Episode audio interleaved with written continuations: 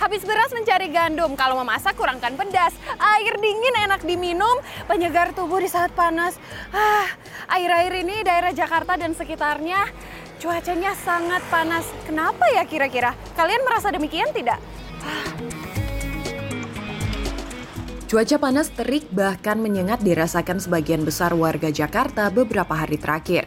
BMKG Wilayah 2 bahkan mencatat rekor suhu maksimum harian tertinggi mencapai 37,2 derajat Celcius pada dasarian 2 April di Ciputat, Tangerang Selatan pada 17 April 2023. Sebelum beraktivitas di luar, warga pun sudah menyiapkan diri untuk meminimalisir dampak cuaca panas terhadap tubuh. Udah krisis udara sekarang di Jakarta ngebul kotor tambah panas banget. Jadi udah nggak ada pohon-pohon lagi. Panas banget.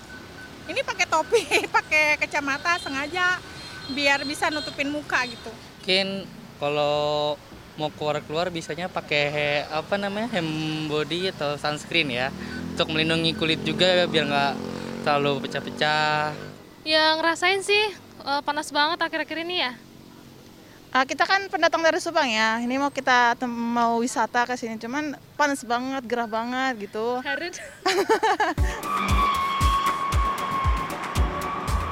Tidak hanya di Indonesia, negara lain pun dilanda cuaca panas. Suhu di Bangladesh mencapai 51 derajat Celcius. Di Myanmar dan India mencapai 45 derajat Celcius. Cuaca panas di negara-negara ini terjadi karena heat wave atau gelombang panas yang tengah melanda Asia. Namun menurut BMKG, cuaca panas di Indonesia bukan karena gelombang panas, karena secara posisi dan topografi Indonesia sangat kecil kemungkinannya untuk dilanda gelombang panas.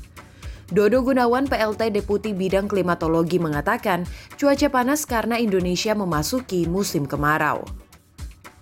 Akan memasuki musim kemarau, sehingga uh, saat-saat tertentu pada suatu hari tertentu bisa uh, udara sangat cerah, langit sangat cerah tanpa awan. Nah ini biasanya yang menyebabkan radiasi matahari secara langsung ya, memanasi atmosfernya, permukaan gitu, tanpa terhalang awan.